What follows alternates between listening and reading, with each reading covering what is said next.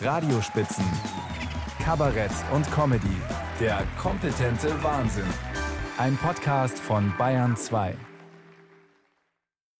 Kinder bekommende Leute immer. Mit diesem Satz soll Konrad Adenauer in den 50ern den Plan einer Kinderrente final vom Tisch gewischt haben. Schon damals gab es in der Regierung die Idee, neben einer Alters- auch eine Kinder- und Jugendrente auszuzahlen. Die Debatte um die Kindergrundsicherung ist also so alt wie die Bundesrepublik und der Adenauer Satz ist heute noch so falsch wie damals. Je besser es den Leuten geht, desto weniger Kinder bekommen sie. Kinder gelten schließlich als Armutsrisiko. Deswegen hat ja unsere Bundesfamilienministerin jetzt auch verkündet, die Kindergrundsicherung kommt und zwar mit einem Volumen zwischen zwei und zwölf Milliarden Euro.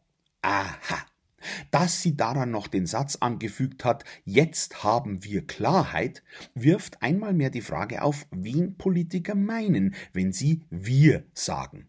Uns, sich oder ist das womöglich der familienministerielle Pluralis Majestatis, weil nur die Familienministerin selbst weiß, welche Summe mit zwei bis zwölf Milliarden Euro genau gemeint ist.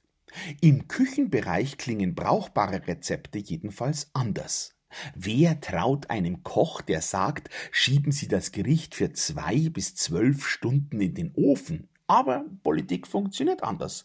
Man muss halt schauen, was am Ende rauskommt. Klar ist nur, die Kinder sollen glücklicher werden, und das geht am leichtesten mit Geld. Das haben uns schon unsere alten Großtanten und Onkels am Geburtstag gesagt. Da hast zehn Mark, kauft da was Schönes. Böse Zungen sagen ja nicht umsonst. Am meisten freuen sich über die Kindergrundsicherung Tattoo-Studios und Piercing-Läden, Mediamarkt und Modelabels. Kann man wirklich mit Geld allein die Kinderarmut bekämpfen? Also, ich kenne Kinder, deren Armut vor allem darin besteht, dass sich keiner um sie kümmert. Die eklatanten Lese- und Schreibschwächen in der sogenannten Corona-Generation, also bei den jetzigen Dritt- und Viertklässlern, was ist damit? Die übervolle Kinderpsychiatrie? Ja, mei. Das ist der billigste Trick des Zauberers, dass er Geld aus dem Ärmel schüttelt, damit keiner sieht, wie er den Mist unter den Teppich kehrt. Und überhaupt, eigentlich soll man ja eh gar keine Kinder mehr kriegen, wegen der CO2-Bilanz und dem Klima. Womöglich kommt irgendwann die Ausweitung der CO2-Umlage auf Kinder. Die wird dann gleich mit der Kindergrundsicherung verrechnet. Und in einem muss ich dem Lindner von der FDP recht geben.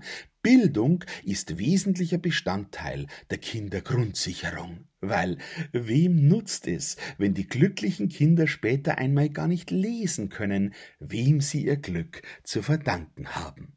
Eben alles eine Frage der Perspektive.